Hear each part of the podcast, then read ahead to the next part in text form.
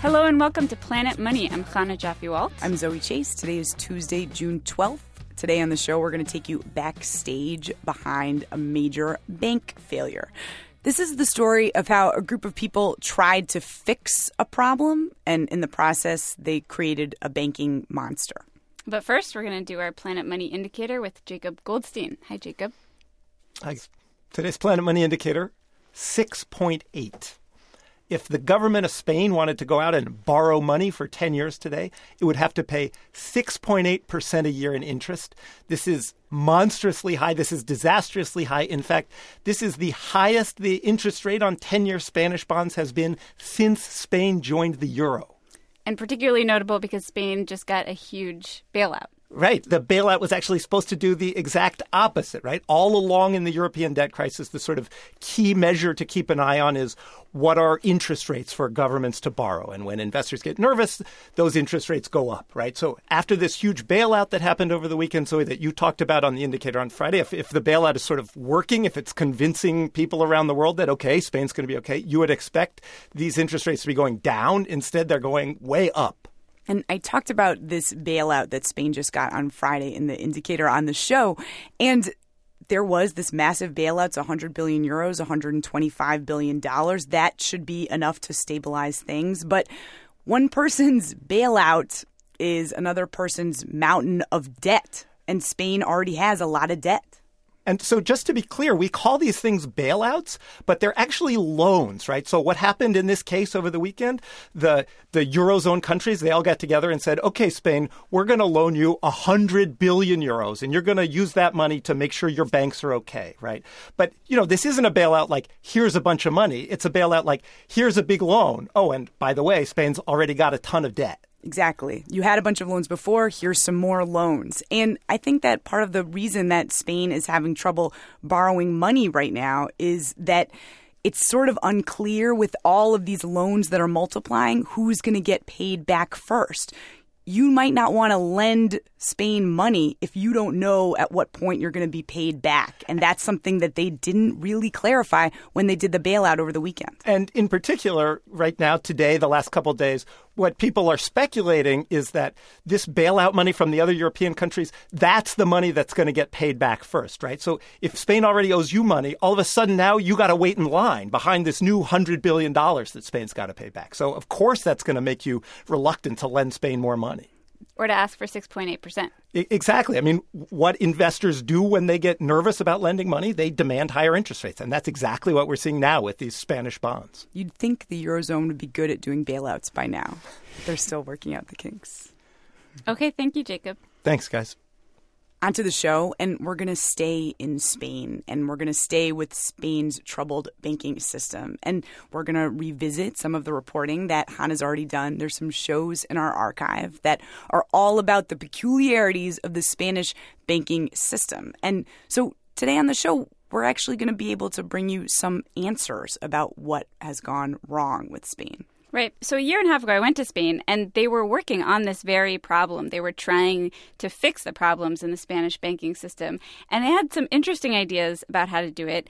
And they had a particular man who was sort of supposed to be the savior of the Spanish banking system. You may remember him. Angel, angel, angel. I don't know how, how to pronounce it in, in, English. We say here angel, uh-huh. but it's, it's like angel, I mean, like Charlie's Angels. So Angel was working day and night on this plan to save the Spanish banks. And today we're going to do something we like doing, which is to revisit that show, which raised a question is this plan going to work? Today we're going to find out what happened. It did not work. yeah. Okay. Thank you for listening. That's all. No. So what happened behind the scenes is really weird. So what happened in Angel's office was that this group of men sort of inadvertently, while trying to save the Spanish banks, created this monster bank that at the moment seems to have triggered this newest, latest crisis in the European economy. And I've been doing some reading about Spain, trying to figure out exactly what is going wrong there. And Spain's situation is uniquely Spanish. No bailout is exactly like another. And Spain, unlike Greece, did not borrow way too much money and then spend it all really badly. The problem in Spain comes down to their banks, these bizarre banks that they have. So let's go to Cordoba.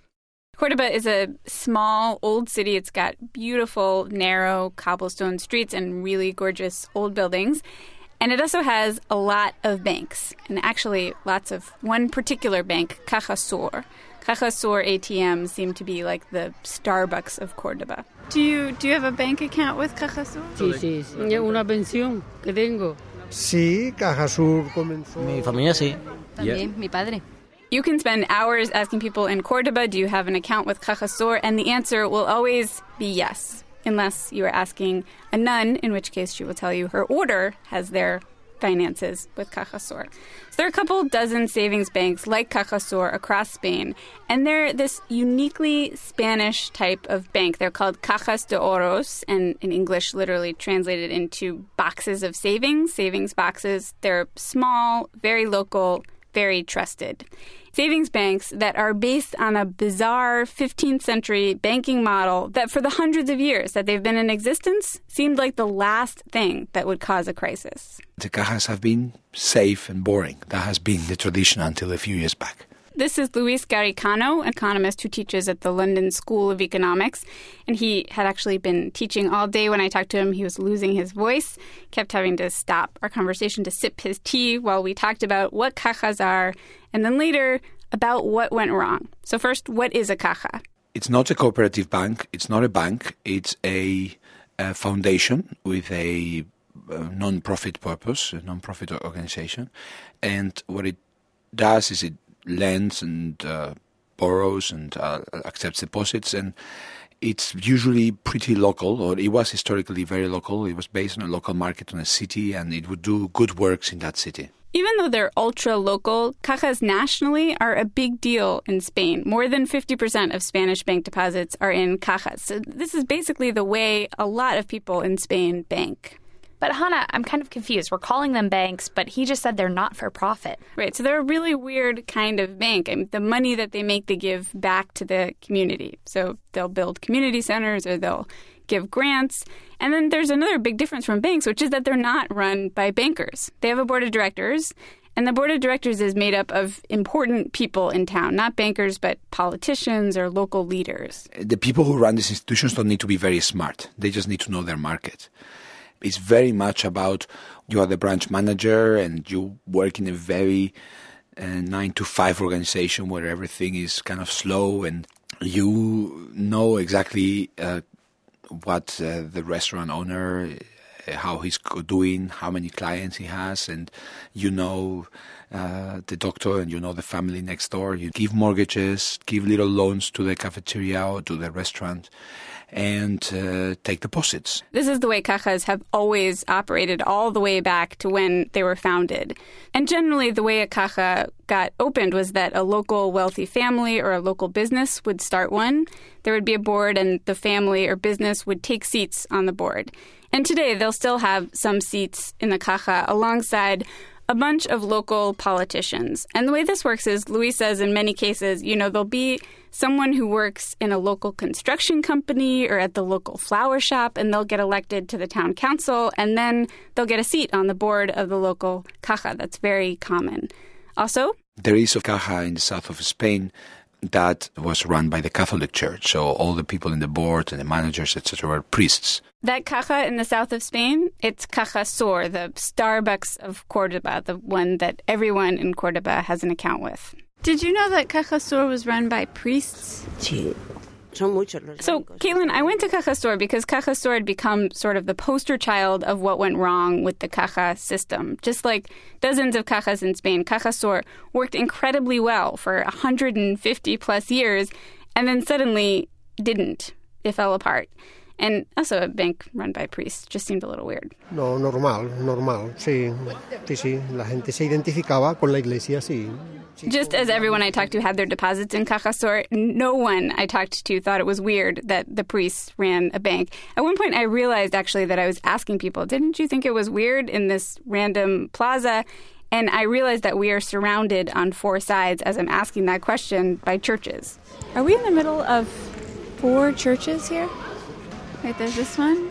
Catholic Church. Most everyone in Cordoba is Catholic. The church is involved in every other part of people's lives, so it's not that surprising that they happen to run the bank too. Why not the bank? Why not the bank? Didn't you just tell me they ran the bank into the ground? well, only only after more than 100 years of running it perfectly well. So the trouble with Cajasur and with a lot of the cajas in Spain started 10 years ago. So far away from Cordoba and the priests, something happened that ultimately transformed the Spanish cajas.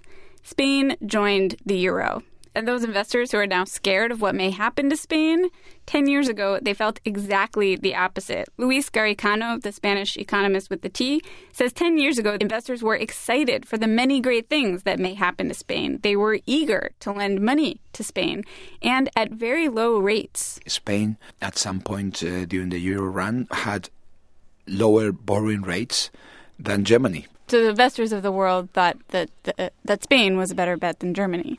At, at several points during the Euro run, incredibly enough, yes. None of the priests from Cajasur would talk to me, Caitlin. I called, I showed up, I wrote letters. But I did talk to a close ally of the Cajasur president and several people who worked closely with the board, and they all said this was a really exciting time for Cajasur when Spain joined the Eurozone. And the priests at this time would call board meetings where everyone would exclaim about how fast the country was growing and how there was money to be made. And they started to wonder aloud wouldn't it be nice to maybe expand outside of Cordoba? We could make some of that money and we could put it back into our community. And all around the priests, you know, people seem to be making a lot of money in real estate. So they started to talk about building their own housing developments and then placing a Cajasur branch right in the middle of the new development so all the people could come and get their mortgage loans right there. And over the next 10 years, that is what they did. Cajasur built developments along the coast, really far away from Cordoba, and more developments outside of Madrid, which is 250 miles away. They opened a travel agency. They invested in three construction companies, and the loans grew and grew and grew in size. The way they expanded was by getting into giving loans for mortgages and for real estate promotions. And what you're using to give those loans is you're borrowing it from international banks or international markets in many cases. Oh, so the they expansion. stopped. So they stopped using regular people's deposits in the banks to make their loans, and they started borrowing from from international markets. Exactly. They, like from who? They, who were they borrowing from? I would think you should picture a large German bank or a large insurance company the Germans, definitely the Germans, and the largest creditors of, of, of the Spanish financial system. Sí, fondos de inversión, incluso también algún fondo de inversión americano.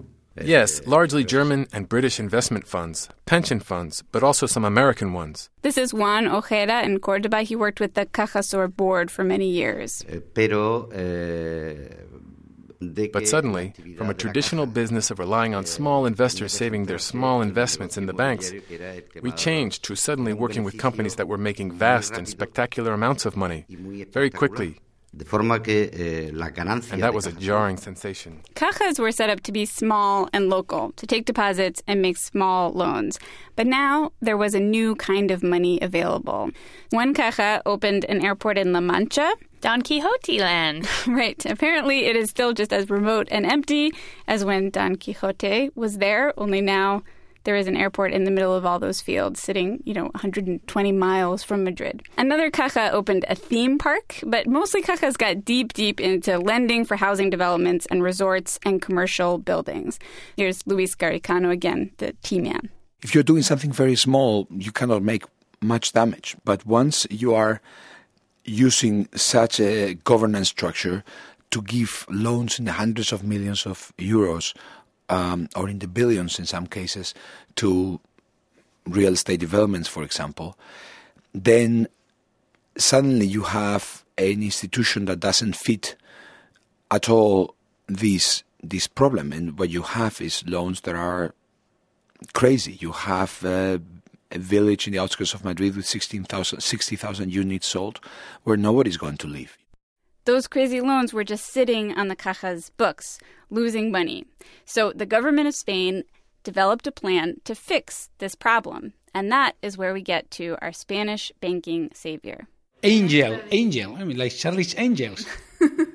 Angel Angel Berges. And Angel is a small, energetic banking consultant who actually prefers to communicate while scribbling numbers and graphs on a piece of paper like he was writing Angel, really big letters, as we were talking.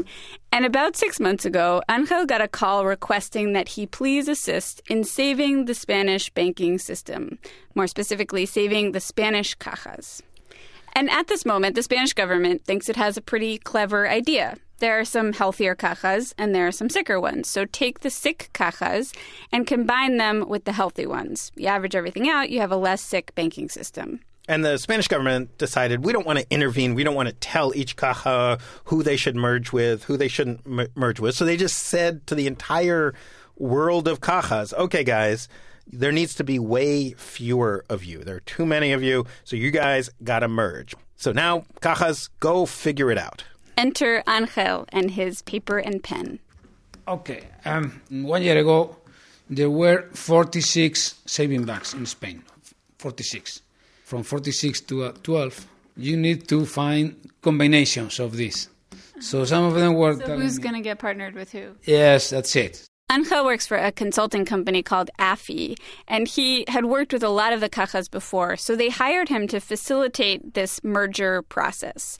And you can imagine you're one of these local cajas, you're a politician or a local leader, or maybe you're a priest, and you and your family or your church, your colleagues have been running that caja in your town for more than a century.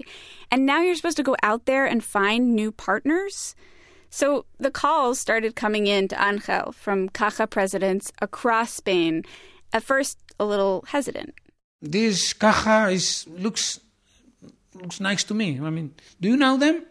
Could you help me to get in contact with them? And I organize a, a meeting or whatever, and we would talk. First of all, we would talk without any type of commitment or anything like that. Let's let's know each other to see whether there is some we call here in Spain whether, whether there is a chem- chemistry mm-hmm. chemistry between the and and if there was some good uh, good looks between between the two of them we will go along. I mean let's let's work together and what would be a nice arrangement of what would be a so you're you're like the man arranging marriages between cajas something like that. Yes. Yeah something like that something like that. So it was funny it was funny the process. It was funny for a month, maybe two. There were good looks, there was chemistry, there were dreams. Angel would arrange more meetings, and it'd all be going well until inevitably someone at the table would ask the question Who's going to lead? Who's going to lead? Who's going to be in charge? Yes, who's going to be in charge? That was the main aspect for breaking up. So Angel got out his pen and paper and sat down with tons of data about what each caja was bringing to the table. And remember, these are not public companies, so there's not a lot of information out there about their value. He had to value them.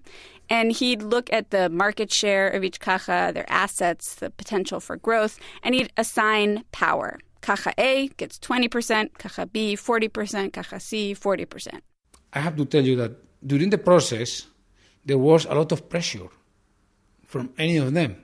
They were calling us. This guy was calling us. Hey, guy, you are valuing me wrongly. I, I, I am worth more than 20%. This guy, I am valued more than 40. This guy, I am valued more than 40. Angel had to push aside the lobbying calls and just come to his own numbers. And when that was done, it seemed like the hardest part was behind him, right? He's figured out how the power is distributed. And now the cajas know who's in charge, and all they had to do was work out the details of their new union. So this is where you left us, Chana. Angel had come out with his plans for the cajas to merge. The good would merge with the bad and take over the losses. And he seems like a smart guy, and this seems like a plan that can work.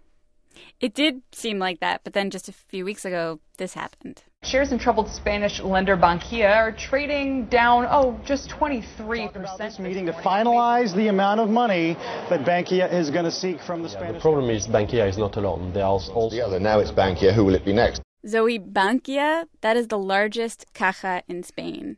And just a few weeks ago, it failed.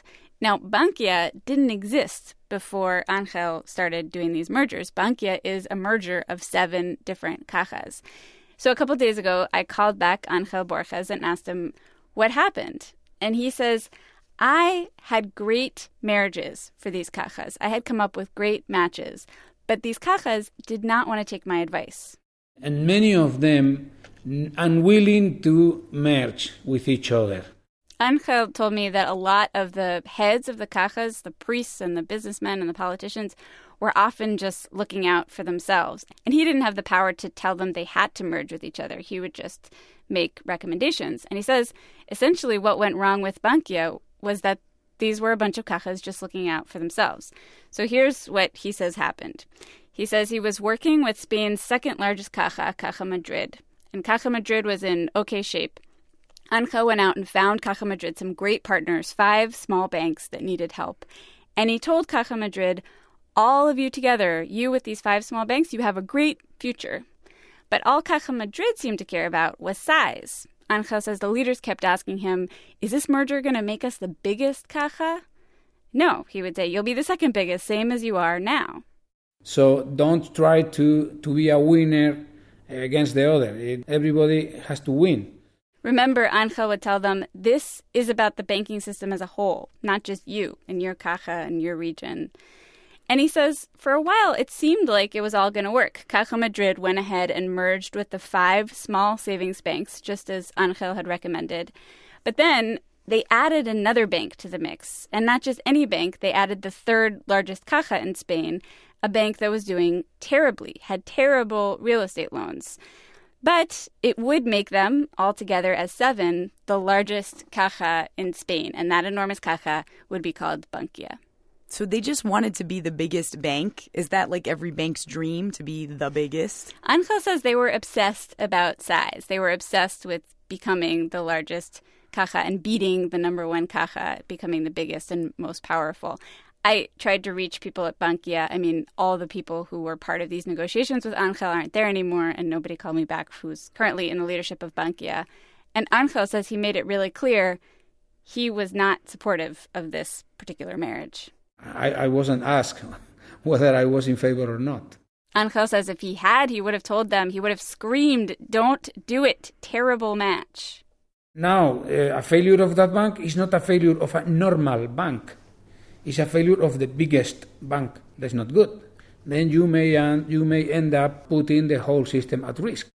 Oh. I've heard of this thing of putting the whole system at risk. Over here, we call it too big to fail. And that is exactly what has proven to be the case. So the Spanish government has had to rescue Bankia, and that made people nervous about all the other Spanish banks, right? But Spain can't rescue all their banks. They don't have the money, so they've had to ask for help. And we talked about that at the beginning of the show. Over the weekend, the European Union stepped in and did help. They have lent the Spanish banks $125 billion.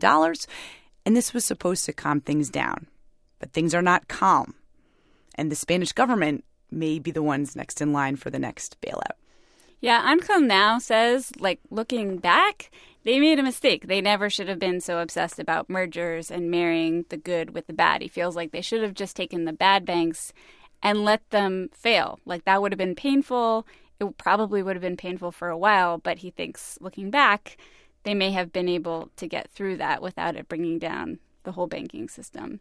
Of course, it was hard to know that back then because they didn't know the problems in Europe were going to go on for so long. But he says, looking back, it was probably a mistake.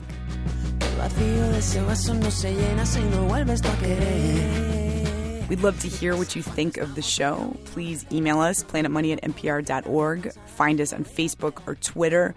Download our Planet Money app. I'm Zoe Chase. I'm Chana Joffe Walt. Thanks for listening. Improvisemos un guión definitivo. Que no tengamos más remedio que olvidar que acerque todas las estrellas al camino. Para que nunca falten ganas de soñar y suena bien. Parece que nos hemos convencido. Solo tenemos que perder velocidad. Hace ya tiempo que no estamos divididos. Algo sobraba.